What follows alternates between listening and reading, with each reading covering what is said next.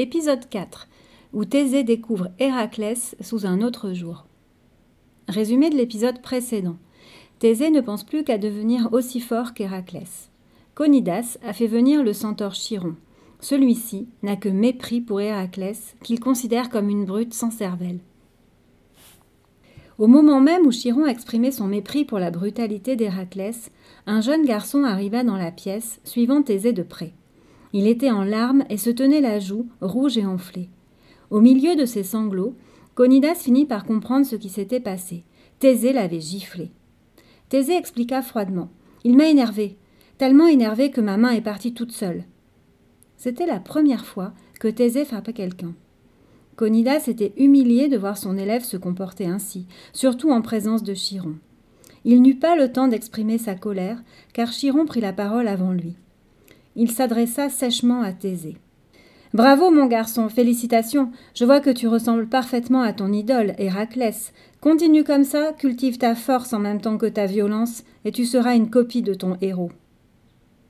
Thésée était aussi furieux que vexé. Il se tourna vers Conidas pour chercher un soutien, mais son maître le regarda encore plus sévèrement et garda le silence. Alors Thésée explosa de colère. Mais qu'est-ce que vous avez contre mon cousin Héraclès? C'est le plus grand héros de la Grèce. Sa force est surhumaine et sa bravoure aussi. L'enfant était rouge d'indignation. Les deux professeurs échangèrent un coup d'œil. Cette fois, c'est Conidas qui répondit. Je connais bien ton cousin. Je vais te raconter qui il est réellement. J'ai été élevé avec lui et son frère jumeau Iphiclès.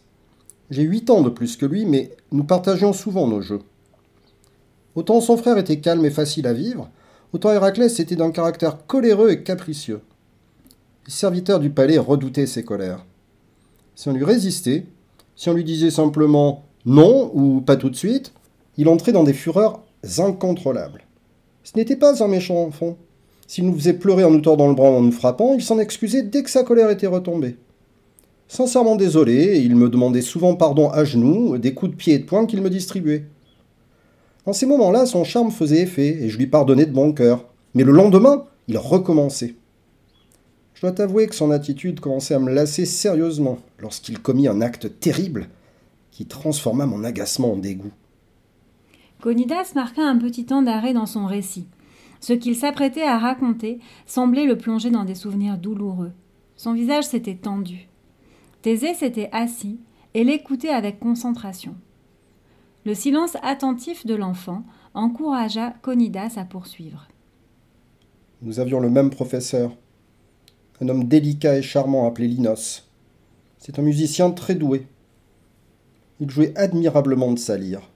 Il nous enseignait les arts, surtout la poésie et la musique. J'étais devenu ami avec Linos, et je le respectais infiniment.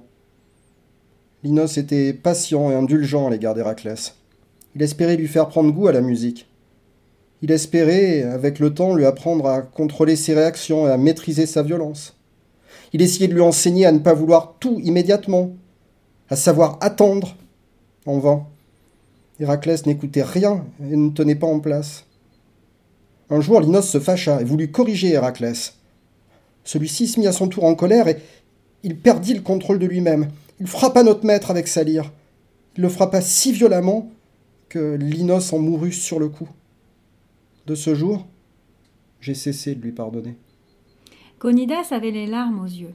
Je venais de perdre un de mes meilleurs amis, juste par bêtise. Oui, par bêtise pure.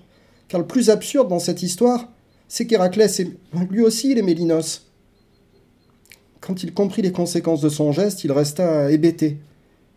Fixé tour à tour ses énormes poings, la lyre cassée et le corps gisant de Linos, sans comprendre puis il se mit à sangloter comme un bébé. Mes mains sont parties toutes seules. Qu'est-ce que j'ai fait? Mes mains sont parties toutes seules. Mais c'était trop tard. Il avait commis l'irréparable. Devant l'émotion de son professeur, Thésée se sentait ému aux larmes. Il eut envie de se jeter à son cou pour le consoler. Il se retint et lui dit d'une voix un peu tremblante Je te promets que jamais plus je ne me laisserai déborder par ma violence. Je saurai te le rappeler murmura Conidas, et un doux sourire revint enfin sur ses lèvres.